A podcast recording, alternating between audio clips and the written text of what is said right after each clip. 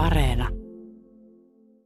Maailman toiseksi kaunein laji, kuten selostajalegenda Bror Erik Wallenius asian ilmaisi. Venäjällä sitä kutsutaan yhä venäläiseksi jääkiekoksi, ruski hokei. Eikä sillä siis tarkoiteta jääkiekkoa, vaan jääpalloa. Jääpallolla on Suomessa Bubi Walleniuksen hehkutuksesta huolimatta kaikkea muuta kuin helppoa. Ei ole kattoa pään päällä ja ilmastonmuutostalvina kaikki me tiedämme, mitä se tarkoittaa, siis jään suhteen.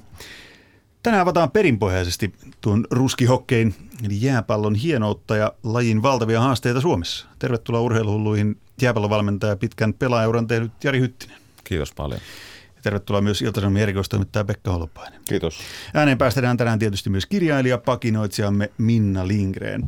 Mutta tämän alkuun haluan jakaa yhden tuokiokuvan Jari Hyttinen ja Pekka Holopainen teidän kanssa. Nimittäin mä katselin eilen kaihoisasti sunnuntai-kävelylläni Helsingin Kalliossa Brahen kenttää, koska mä halusin jo päästä vetämään luistimen piirrot äkkiä sinne, mutta et ei, ei ollut Brakulla vielä jäätä, siis sitä kutsuttua tekojäätä, vaikka parin viikon päästä on joulukuu.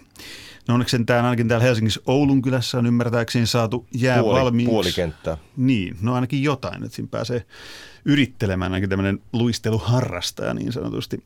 Mutta tota, tulin siinä Brakulla iltapäiväkävelyn lomassa sitten miettineeksi jääpalloilijoita, niitä olosuhteita, jos mennään. Jari Hyttinen ajat tänään tänne Porvoosta, valmennat siellä Porvoon Akillesta, niin jos oikein ymmärsin, niin että ottaa ne Porvoossa päästä vielä jäälle.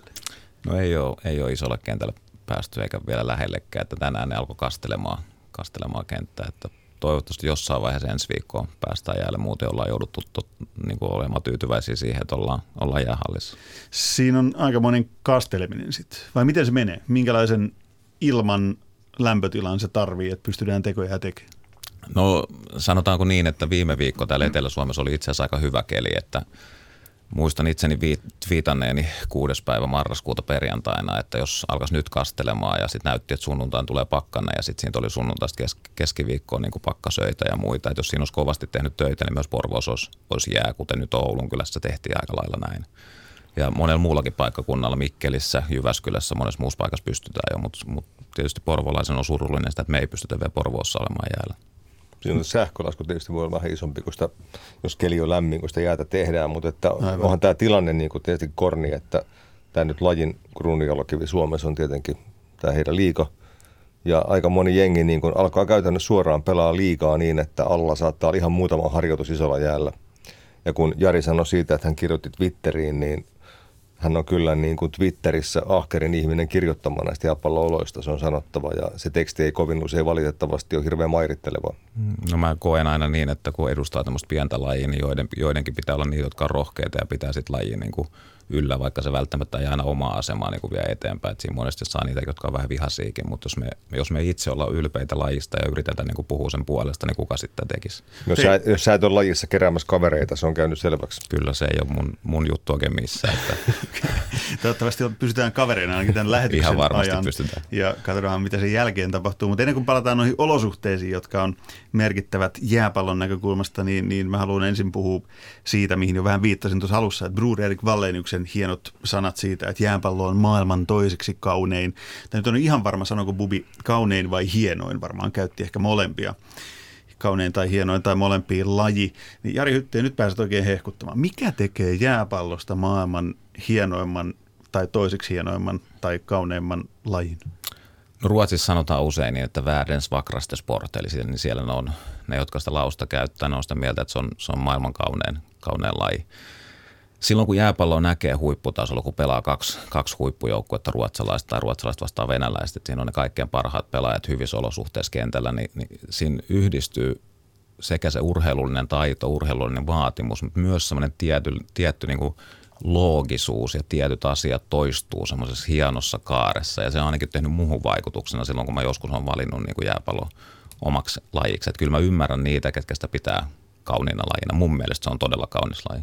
Pekka Alopainen, Porista oot kotoisin, niin kuinka monta kertaa kävit Porissa asuessa narukerän pelejä katsomassa? No silloin kun mä asuin Porissa, niin silloin vasta narukerän jääpallotoimintaa ikään kuin käynnisteltiin uudestaan siinä 80-luvun puoliväli alla. Ja se oli Ässien mestarikiekkoilija Eki Väkiparta, joka sen siellä uudestaan käynnisti. Sitten toki olen nähnyt heidän pelaavan aika monestikin, mutta yleensä täällä Helsingissä. Ja se, mitä Jari sanoi tästä estetiikasta jääpallossa, niin minun mielestäni estetiikka perustuu siihen, että se eteneminen, kun se eteneminen kohti vastustajan maalia tapahtuu niin kuin palloa jättämällä, kierrättämällä. Mm. Se jätetään aina seuraavalle falangille, joka tulee, ja se peli edistetään sillä tavalla hyvin eri tavalla kuin jääkiekossa tai jalkapallossa tai oikeastaan missään muussa joukkuepelin muodossa. Ja silloin kun se jätön, jätön, jättö, kun se peli toimii, niin se on kyllä todella hienon näköistä. Hmm. No ja nykyään siihen on vielä yhdistynyt se, että silloin tiedän, että on tullut katsomassa 90-luvulla esimerkiksi Hammarpyn peleihin, niin silloin tämä jättä ja jätö, jätö, jättö, niin se, on, se oli hyvin tyypillistä. Ja se on edelleen hyvin tyypillistä, mutta samaan niin kuin varsinkin halli, hallien myötä niin syöttötaito se on lisääntynyt valtavasti, syötön vastaanottotaito on, on lisääntynyt val, valtavasti, joten nykyään niin kuin jääpallus, varsinkin ruotsalaisen jääpallushuipulla, niin syötetään varmaan kymmenen kertaa enemmän kuin silloin 90-luvulla. Koska Eli se jään laatu on niin paljon parantunut. Niin, se on niin paljon helpompaa. Sä, sun kannattaa syöttää, koska sä tiedät, että se pallo ei pomppaa yhtään mihinkään. Eli se riski menettää se pallo jäässä olevan virheen takia on pienentynyt, jolloin syöttömäärä on kasvanut. Ja nykyään kun katsoo niin kuin ruotsalaisia joukkueita, niin ne yhdistää nämä kaksi asiaa. Välillä mennään jäätä pitkin jättämällä, välillä nostellaan semmoisia puolipitkiä palloja ja sitten on erilaisia syöttöjä jäätä pitkin tosi paljon. Et se, se niin kuin taktinen osaaminen ja monipuolisuus on lisääntynyt vielä 90-luvusta valtavasti. Mä kysyn yhden taktisen asian vielä, eli kun peli kestää 90 minuuttia, ja okei, lentävät vaihdot on sallittuja, mutta pelaajan määrä ei mitenkään rajaton, ja siellä mm. aika moni kaveri pelaa 90 minuuttia – niin se ei liene, kenenkään fysiikka ei varmaan kestä sitä, että tehdään puolitoista tuntia peliä jäitä pitkin, vaan siinä on välillä pakko niin kuin siirtyä näiden ns-pitkien syöttöjen pariin hetkeksi tai muuta, että keskikenttä saa hiukan niin kuin vetää happea. No, no sitäkin ja sitten onneksi tietysti erikoistilanteet tulee jääpallossa aika paljon. Että esimerkiksi kulma, niin sehän on aina niin kuin samalla hengähdystauko. Et mä muistan silloin, kun mä olin itse pelannut Ruotsissa 90-luvulla ja vuosituhannen vaihteen jälkeen muutama vuoden, niin silloin oli aina kaksi vaihtomiestä nykyään Ruotsissa olla kaksi aikuisvaihtomiestä ja kaksi juniorivaihtomiestä. Eli se on jo iso ero se, että onko sulla neljä vaihtomiestä vai kaksi vaihtomiestä. Hallien myötä myös luistelumäärä on lisääntynyt koko ajan ja nykyään kun on tehnyt erilaisia mittauksia, kun nykyään on välineet siihen, että mittauksia, erilaisia niin kuin tilastoja ja muita pystyy paljon yksinkertaisemmin pitämään, niin ruotsalaisissa joukkueissa sivutuet, eli vähän niin kuin nousevat laitapäkit, wing, wingbackit futiksessa, niin ne voi luistella pelin jopa 25 kilometriä ja, ja keskisyke pelin aikana näillä pelaajilla on yleensä niin kuin yli 85 koko sen pelin ajan. No niin sitten voi jokainen lähteä kokeilemaan. Niin se on vauhtikestävyys plus Se on vauhtikestävyys, nopeuskestävyys, laji. Ja, ja sam- 25 niin. kilsaa ja tolla, tolla sykkeellä, niin en, en ehkä, en ehkä kokeile sitä. Kyllä se braku täällä Helsingissä no. aukeaa. Mm. Mutta siis tässä mahtavaa kuvailua lajista nimeltä jääpallo, sen hienoudesta, sen kauneudesta. Mun pitää nyt heti kysyä, että miksei sitä ole sitten ymmärretty laajemmin. Et siis kun mainitsin alussa, että Venäjällä laji tunnetaan yhä myös nimellä ruski hokei, eli venäläinen jääkiekko, niin lajin, sen lajin pahaksi onneksi tuli siinä 50-60-luvun vaiheessa, niin tuli kilpailijaksi niin kuin kanadalainen jääkiekko. Eli jääpallo sai kovan kilpailijan siitä lajista, joka nykyään tunnetaan jääkiekkona Anzi nimellä, niin se taisi käydä vähän samalla tavalla Venäjälläkin kuin Suomessa. Et nämä kaksi lajia oli kohtuullisen molemmat niin kuin suosittuja, tunnettuja, mutta sitten toinen vaan niistä lähti menestykseen? Liittyykö tämä nyt taas eri niihin olosuhteisiin?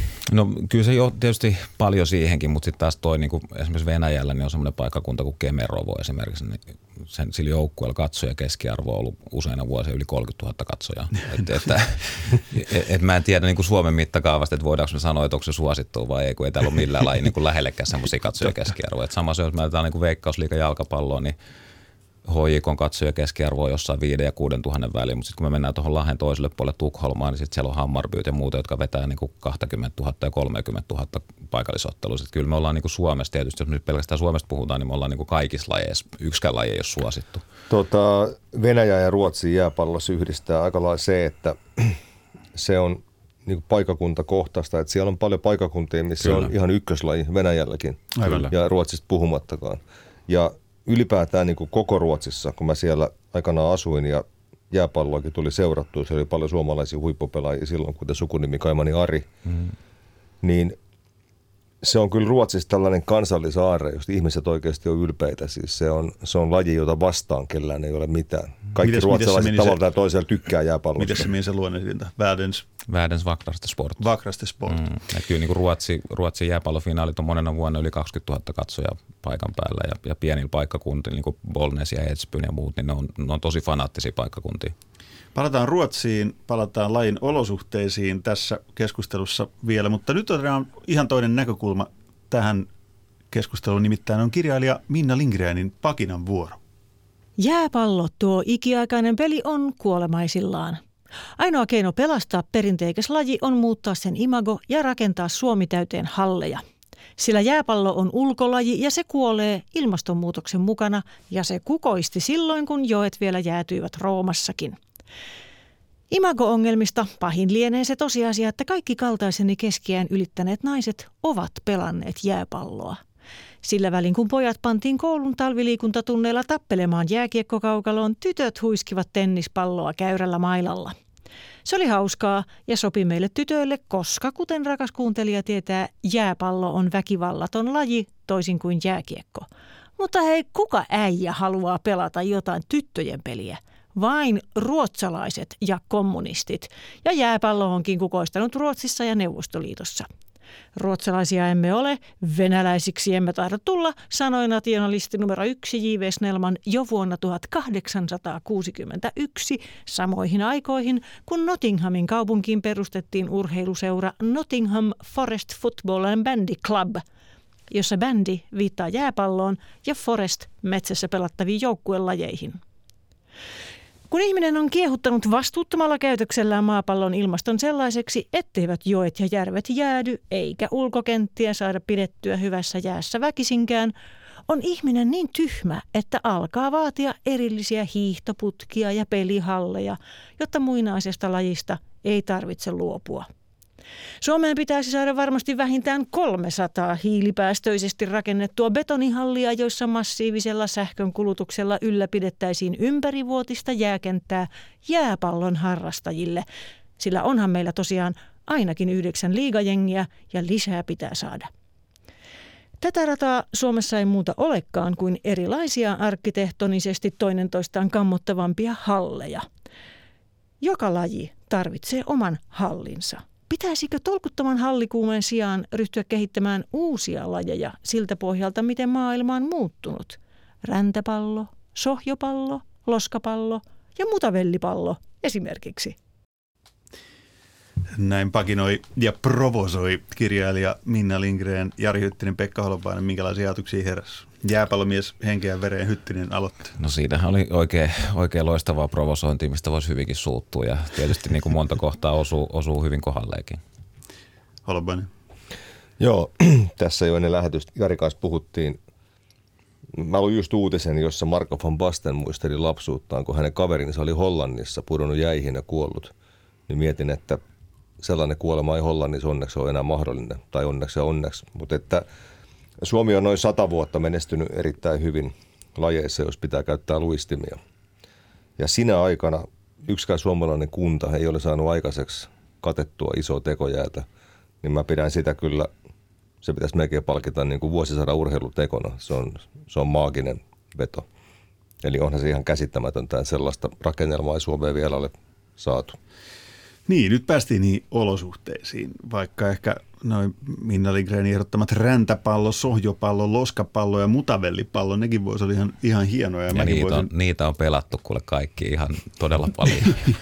ja to, to, todellakin näin on, ja voisin itsekin kuvitella Mm. varmaan niitä pelanneeni. Ja sitten kun menette katsoa bändiliigaa tällä kaudella, kun se saadaan alkamaan, niin sieltä, sieltä kyllä sohjopalloa ainakin lyödään, eli ei voi, ei voi syöttötaidolla päästä brassailemaan niin kuin Ruotsissa sisähalleissa, mutta nyt niihin olosuhteisiin, tosin mä otan muutaman muunkin, muunkin, muunkin jutun esiin kyllä tuosta Minnan pakinasta, siinä oli niin paljon tartuntapintaa, mutta olosuhteet.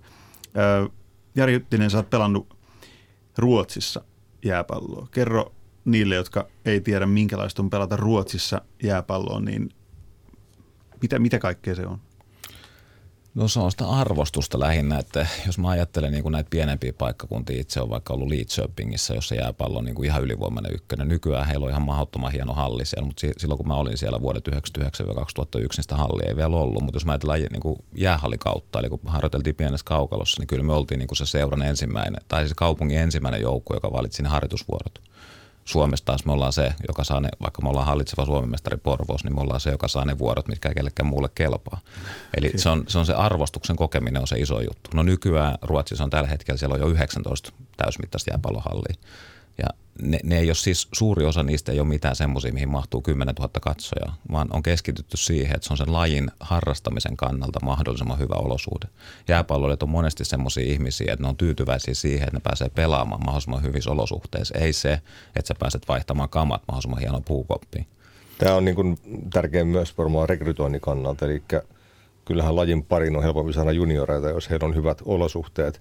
Mutta sanotaan, että tämä on mennyt ehkä Suomessa – asian markkinoinnillisesti hieman vihkoon, että kun sanotaan, että Ruotsissa on niin ja niin monta jääpallohallia, niin sitten tulee heti mieleen Hartwall Arena, vipaitiot ja muut, niin nehän on vain katettuja tekojäitä suurimmaksi osaksi. Ei ne ole mitään ihmeellisiä palatseja. Ei, ne, ne ei ole mitään palatseja. Että ne Joo. ensimmäiset, mitkä tuli Edsbyyn, niin valmistui vuonna 2003. Niin eka, eka, eka, eka, eka tuli Neuvostoliittoon, 89 Moskovassa pelattiin. Joo, siis se on se betonipunkkeri siellä jossain, en ole itse asiassa käynyt, onko se Olympiski vai mikä se nimi Suomi on? voitti Neuvostoliitto kyllä, silloin.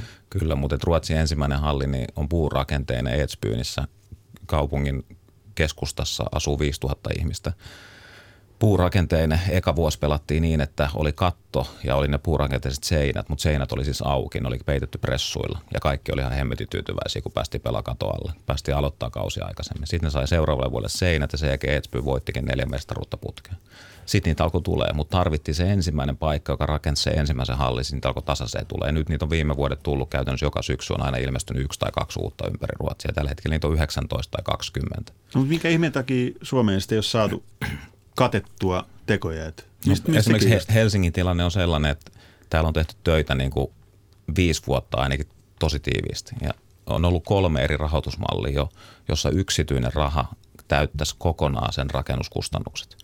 Mutta jostain syystä niin aina löytyy joku uusi juttu, mikä pitäisi niinku täyttää, jotta kaupunki hyväksyisi sen, että se rakentaminen saataisiin käyntiin. Et Hesari esimerkiksi kirjoitti 14.4.2019 Tero Hakolan jutussa haastateltiin näitä luisteluareena ihmisiä, niin siinä sanottiin tälle, että kun 15 vuotta suunniteltu hanke olisi valmis toteutettavaksi, se juuttui Helsingin byrokratiaan. Olemme tehneet kaikki, mitä kaupunki on toivonut ja vähän enemmänkin, toteaa Helsingin luisteluareenan Oyn edustaja. Eli jääpallo ja jääpalloihmiset on kyllä, siis pienet muutamat ihmiset, Markus Larsson, Pasi Virtanen muutama, on tehnyt hirveän työn, saanut rakennusyhtiön takaamaan, että ne rakentaa sen nollasta eurosta viimeiseen euroa saakka vastaa sit rakennuskustannuksista. Mutta siitä huolimatta se ei ole kelvannut. Ja se on mun mielestä ihan käsittämätöntä. Niin se paikka olisi siinä Malmilla kähän ykkösen varrella. Kyllä, niiden kahden jäähallin vieressä. Joo. Niin, no tämä on hyvä, hyvä tarkennus, niin kuin otit Pekka Holopainen esiin kanssa. Nyt ei siis puhuta mistään areenoista, ei. vaan nyt puhutaan enemmänkin katoksesta. Kyllä. Eli siis koko tämän lain tulevaisuus riippuu nyt siitä, että Suomeen ei voida rakentaa jään päälle katoksia. No nyt on esimerkiksi Lap- Lappeenrannassa on menossa projekti, missä ne mun, mun mielestä niiden kustannusarvio on 2-3 miljoonaa, jossa ne haluaisi kattaa siis se niiden oman tällä hetkellä olevan kentän. tuon Göteborgin pohjoispuolella on semmoinen pieni paikka Ale Surte, missä niillä on esimerkiksi sellainen, että niillä on se vanha kenttä siinä ja sitten ne on kattanut sen semmoisen, se on semmoinen niin peltihalli, joka on maalattu ihan tyylikkään näköiseksi. Siis ihan fantastinen jää, pystyy pelaamaan syyskuusta huhtikuuhun ja kelpaa meille jääpallo. Puukokoupit on ulkopuolella, sä vaihat siellä ja sitten kävelet 5-10 metriä, avaat ovea ja sitten kävelet halliin sisään. Mennään Semmoinen. nyt vielä tämmöiseen asiaan, että nyt puhutaan jääpallohalleista. Niin eihän meidän rehellisyyden nimissä Jari Suomessa ole hirvittävän montaa edes täysmittaista tekojää rataa no ilman ei, kattoa. No ei ole niitä Eli niitäkään ei ole kauhean monta. ei, ei, niin. ei, sekin olisi tietysti hieno. Ja mun mm. mielestä se ekas niistä tekojäässä on se, että jos sulla on se tekojää investoitu kaupunkiin, niin sitten sitä pitäisi käyttää. Että niin kuin just on ollut hyvin kriittinen esimerkiksi nyt Porvoos viime viikot siitä, että kun se on aina helppo sanoa, että jossain kohtaa tulee sitten se marraskuussa, että on plus 10 tai jotain muuta, mutta jos sä ymmärrät niin kuin aineen olomuodosta jotain, että olet kerran saanut sen jään siihen, niin se jää pysyy siinä hemmetin paljon helpommin kuin se, että sä joudut niin kuin alkaa tekemään sitä lämpötilassa. Viime viikko olisi tarjonnut täyden mahdollisuuden siihen, että se kenttä olisi laitettu kuntoon, me oltaisiin pystytty luistelemaan viikonloppu, me oltaisiin pystytty luistelemaan alkuviikko ja tämän viikon lopussa voisi olla pari päivää, että olisi vähän vaikeampaa, mutta se jää olisi siinä. Nykyään melkein odotetaan sitä, että ulos tulee pakkaset, jolloin saataisiin luonnon jää. Että eihän, ei sitten tekojalla ole mitään arvoa, jos ei sitä käytetä. Sitä, sitä odotusta pitää jatkaa sitä aika, aika monta vuotta tai vuosikymmentä tai Porissahan, on, Porissahan on tämmöinen pitkän tähtäimen kehityssuunnitelma siihen urheilukeskuksen alueelle ja siihen, siihen kuuluu katettu tekojärjata. Oho, oho. Jopa se jotakin. Porissa ollaan edistyksellisiä. Mistä se, on, se on hyvä, että se on niinku Pekka sanoi just, että se on kirjattu ensimmäisen kerran tämmöiseen suunnitelmaan. Ja mä, mulle on niin kuin sama, missä mä asun. Mä asun Porvoossa, mutta mulla on ihan sama, tuleeko se ensimmäinen halli Jyväskylä, Lappeenranta, Mikkeli, Varkauteen, Pori tai mihin tahansa. Me tarvitaan se ensimmäinen esimerkki, missä kaikki joukkueet voi käydä syksyllä pelaamassa junioriturniauksia, leirejä ja muita. Aina kun se eka on saatu, niin se toinen ja kolmas tulee paljon helpommin. Mä haluan sen verran kuitenkin nyt, kun sitä hallia ei ole ja sitä yleisöä pitäisi saada niihin peleihin nyt joka tapauksessa mm ilmaista kattoa, niin sen verran mainostaa, että mä olen käynyt näitä Jari valmentama Akileksen pelejä jotenkin katsomassa ja tavallaan se, että sitä pelataan ulkona, niin kyllähän sekin parhaimmillaan luo siihen se ihan oman fiiliksensä, että se on niin kuin utomhuusiirrot, niin kuin mm. suomenruotsalaiset sanoo. Siellä on mukava fiilis, kivasti porukkaa, siinä on pieni koju, myydään glyvainia ja olutta puoliajalla ja tota, sitten on kiva kuunnella, kun Akilles pelaa hyvin, ne on katsojat kehuu sitä ruotsikielellä ja sitten kun ne mokailee, ne haukkuu niitä suomeksi. Se, onneksi, me ei, onneksi me ei viime kaudella mokailtu Joo, niin ja samaten, samaten Prahiksella, kun ollaan tavallaan keskellä suurkaupunkia, niin se on oikein hieno miljöö katsoa se on peliä. Totta. Se on niin, totta. Vähän niin kuin siis Tukholma Zinkensdam, samanlainen. Kyllä, eihän siis mikään ole parempaa kuin kaksasta pakkasta – Hyvä kuntoinen jää. Hyvä kuntoinen jää, päästä pelaa jääpallo ulkopo- ulkona. Sä kuulet sen luistimen ja äänen siitä, siitä jäästä ja muusta, se on ihan fantastista. Mutta kun niitä päiviä valitettavasti on niin harvoin nykyään, niin sen takia se halli on niin kuin sen, sen jääpallon elinvoimaisuuden sen kannalta, että joku nuori ja lapsi innostuu ja kokee sen jääpallon positiivisen juttu, niin se on elin, elintärkeä juttu. Menettääkö se laji jotain, jotain siitä tarunhohtoisuudesta, johon Bruder Erik Walleen joskin viittasi kaunein laji tai toiseksi kaunein laji, niin menettääkö se jotain siitä, kun se tuodaan sisähalliin? No kyllä se niin kuin tavallaan menettää. Kyllä se on se kaunein paikka just se ulkona pelaaminen. Mutta mut niitä, niitä on niin valitettava harvoin niitä, että meidän on pakko niin kuin siirtyä siihen halliin aika pikkuhiljaa. Ja jos mä niin kuin mietin, vaikka mun omat, omat pojat on 11 ja 15, harrastaa montaa eri lajia. Melkein kaikki muut lajit on nykyään ympärivuotisia. Ja jääpallossa niiden kausi kestää niin kuin kolme kuukautta niin, niin kuin lapsen elämässä se, että sun, sun kausi kestää kolme kuukautta ja sitten sä odotat yhtäkkiä yhdeksän kuukautta, niin sä heit unohtaa, mikä se laji oli. Hmm. Niin se, se kilpailus, ei, mä en edes halua puhua niin kuin lasten kohdalla kilpailusta, että minkä lajin sä valitset, mutta se, että se rakkaus syntyisi sun sisällä, kun sä pääset pelaamaan sitä lajia, niin vaikka se syntyisi kolmes kuukaudessa, niin yhdeksän kuukauden aikana se ehtii kuolla neljä kertaa. Mä näen kuitenkin jääpallon vahvuutena tavallaan myös sen, että siinä kun ei ole näkymää NHLstä ja näistä, niin siinä ei myöskään näiden lasten ja nuorten niskaan kasata tämmöisiä typeriä odotuksia. Ei itse he niitä kasaa, vaan muut ihmiset heidän ympärillään. Ja jos puhutaan tästä korona-ajasta, joka teiltä muuten sulki silloin yleisön pääsyn SM-finaaliin viime keväänä, ikävä kyllä, niin jääpallohan saattaa olla myös pesäpallon ohella tämmöisen tilanteen voittajia siinä mielessä, että ei, ei teen tarvi miettiä, onko teidän kassassa vuoden palkkarahat olemassa vai ei, koska – puhutaan lajista, missä nyt ei juuri palkkoja kellekään edes maksella. Joten jääpallo ei ole sillä tavalla liisterissä me, ollaan, me ollaan hyvin niin kuin perinteistä urheilua vielä. Meillä Just puuttuu niin. monet ne markkinatalouden jutut puuttuu niin kuin kokonaan. Jotka tämmöisen niin. pandemian aikana voi olla aikamoinen ansa. Kyllä, kyllä monessa lajissa on isompi ongelmia. Meillä niitä ongelmia ei lähinnä ole. Tietysti meillä se finaali, siitä olisi tullut valtava tapahtuma Porvoos niin kuin jääpallon mittakaavassa. Mm. Siellä olisi ollut 4000 katsojaa. Silloin sattui olemaan vielä hyvä keli, myyntituotot, muut, niin se mm. olisi ollut siis – 60-80 000 euroa helposti seuralle rahaa. Mikä on jääpallossa? Se olisi ollut valtava summa. Se olisi ollut valtava summa jääpallolle. Et se me tietysti menetettiin, mutta koska me voitettiin mestaruus ekan kerran 35 vuoden tauon jälkeen, niin moni oli kuitenkin todella tyytyväinen. Ja siinä oli muutama katkera tappio takana. Kyllä, kyllä. Tätä, jos kävisi nyt niin, että se yksi katos tai jonkun asteinen halli sitten Suomeen saataisiin, leikitään vaikkapa tänne Helsinkiin, niin mitäs kaikkea sitten seuraisi niin muiden seurojen näkökulmasta? Että et muualla pelattaisiin räntäsateessa, loskassa ja sitten yksi seura pelaisi niin pelinsä siellä hallissa. En mä usko, että se olisi yhdellekään seuralle niin mikään ongelma. Tässä on viime talvina, vaikka monesti talvet näyttää huonoilta, niin yllättävän hyvissä olosuhteissa sitten, kun kausi lähtee käyntiin, niin päästään pelaamaan. Mekin pelattiin viime vuonna Porissa ja Mikkelissä lumisateessa. Me hävittiin ne, ne oli koko kauden ainoat pelit, mitkä me hävittiin.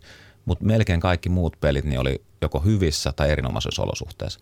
Mutta se, että se halli olisi vaikka Helsingissä tai Mikkelissä tai Lappeenrannassa, niin koko tämä syyskausi, me oltaisiin nytkin voitu niin kokoontua joka viikonloppu tai joka toinen viikonloppu 2-4 joukkuetta pelaamaan harjoituspelejä. Sieltä olisi voitu järjestää koko ajan erilaisia leirejä, mihin lapsia ja nuoria, jotka on innostunut jääpallosta, voi tulla ympäri Suomea ja saa koko ajan positiivisia kokemuksia sen lajin varrella. Et mä, mä en usko sitä, että et, et, et siitä olisi mitään haittaa jääpallolla, eikä mulla kellekään muulle seuralle. Mulla on maajoukkueesta sellainen kysymys, kun sen maailmanmestaruuden jälkeen 2004 niin Suomi on muutama kerran mennyt MM-loppuotteluun, mm. mikä aina vaatii Ruotsin tai Venäjän voittamista. Mm ja se on kuin ihmeen kaupalla onnistuttu tekemään muutama kerran, niin kun olosuhteet eriytyy sillä tavalla, että ne on niin paljon paremmat näissä kahdessa muussa lajin suurmaassa, niin mun muistikuvissani suomalaisia huippupelaajia oli Ruotsin pääsarjassa silloin, kun minä 90-luvulla siellä asuin, niin se määrä oli suurempi niin tokihan se myös rupeaa näkymään meidän nuorten pelaajien kehittymisessä, että ne ei oikeastaan ei kehity sille tasolle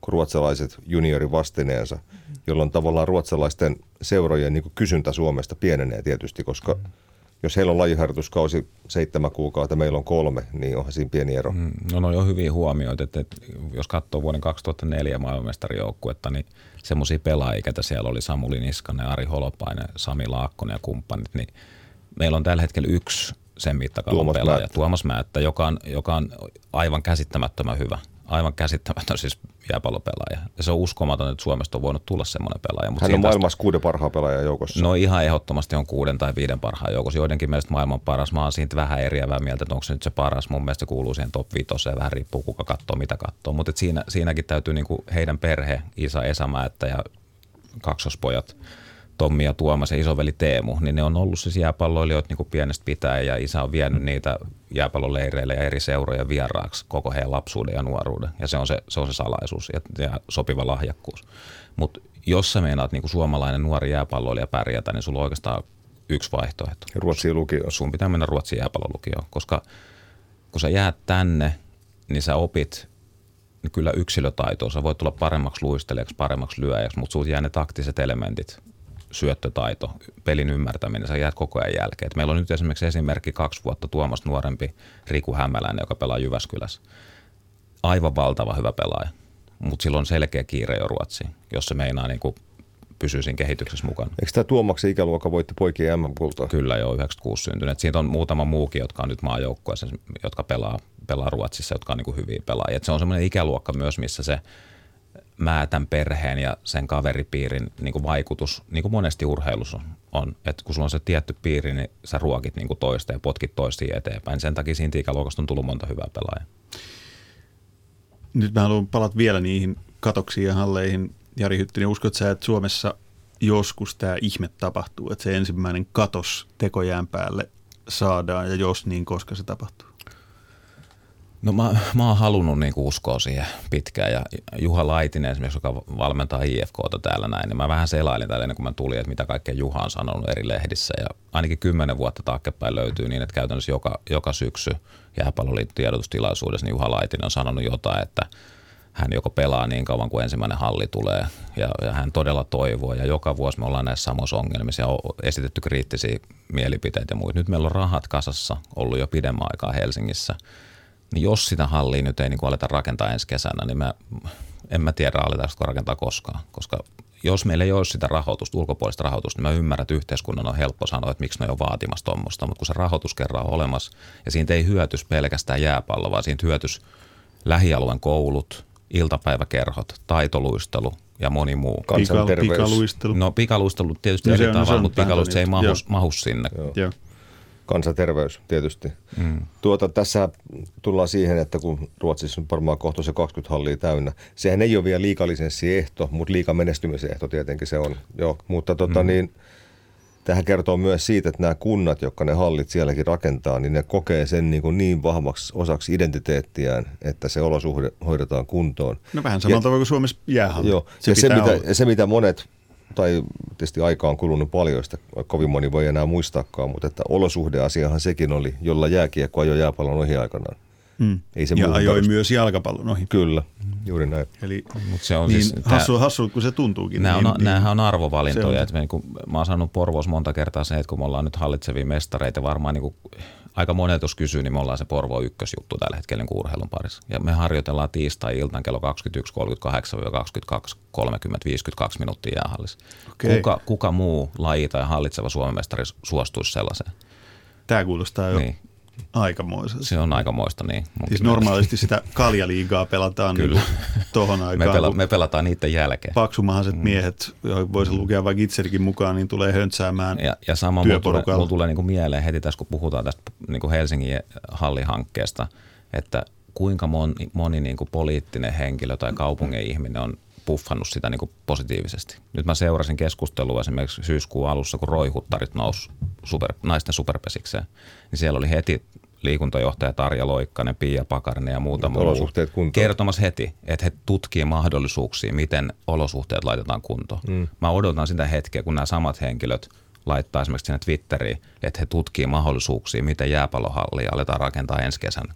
Mun mielestä tämmöisen aikana, kun tämän pandemian takia kaikkien mieli on vähän maassa ja muuta, niin tämmöiset hankkeet niin antaa toivoa ihmisille, tulevaisuuden toivoa jollain tavalla, että on tulossa infraa urheiluun, kulttuuriin ja muuta, niin se on niin kuin tärkeä kuulla se on, asioita. se on tärkeä. Ja tietysti niin kuin mä puhun jääpallon puolesta, mutta mä aina Joo. toivon sitä, että kun nykyään esimerkiksi tasa-arvo ja yhdenvertaisuus on semmoisia arvoja, mistä niin kuin paljon puhutaan, että ne on tärkeitä arvoja, niin mun mielestä ne arvot pitää niin kuin koskettaa kaikkia. Me, ja nekin, ketkä haluaa mennä sinne jääpallokentälle luistelemaan, niin me ollaan ihan samanlaisia ihmisiä kuin kaikki muutkin. Niin siis se ei ole vain sukupuolta tasa-arvoa, vaan lajien välistä tasa-arvoa. Kaikkien. Mun mielestä ihminen on aina niin kuin arvokas, olkoon se mies, nainen tai 12-vuotias tai 80-vuotias. Tämmöinen kysymys täytyy esittää, että kun usein sanotaan, että lätkämaalivahdit on vähän oma rotunsa, kuten he ovatkin.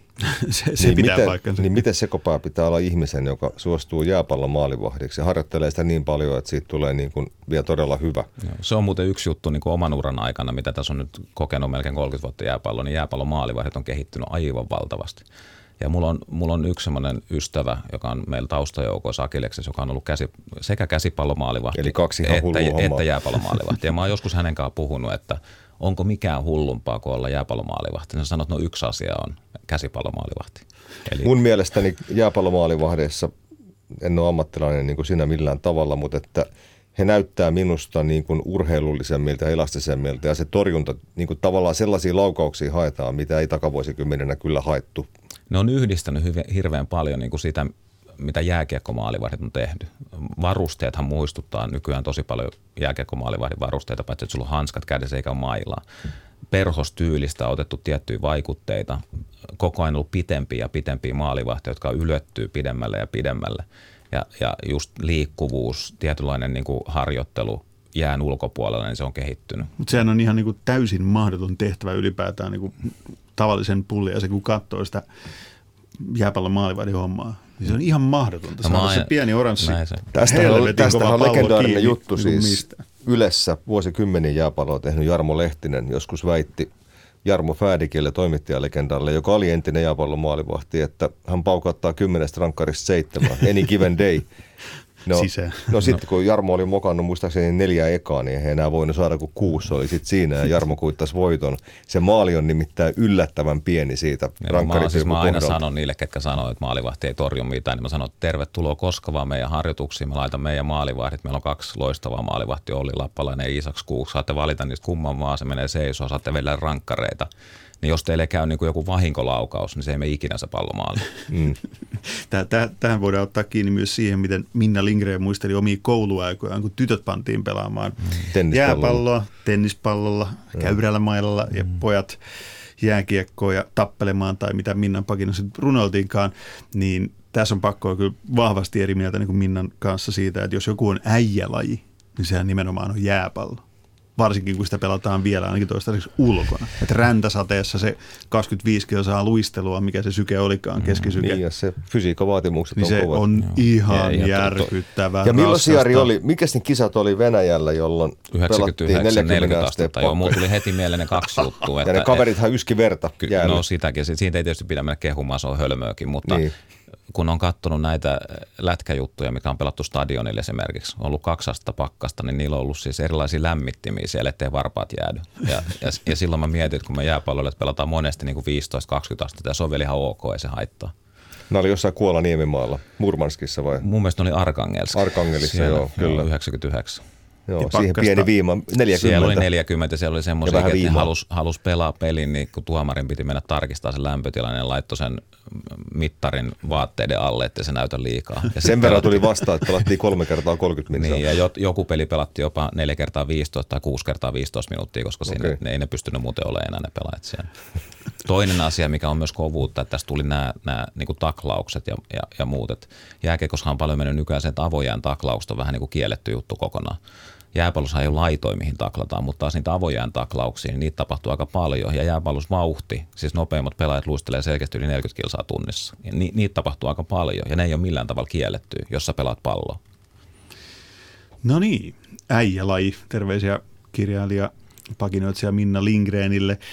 Jääpallosta riittäisi puhuttavaa, niin kuin Bruderik Wallenius oli nähtävästi oikeassa, tai Ruotsissa ne on vielä enemmän oikeassa, että se on maailman kaunein, kaunein laji. Tiedättekö muuten, mikä Bubin mielestä oli se kaikkein kaunein laji. Toki jalkapallo.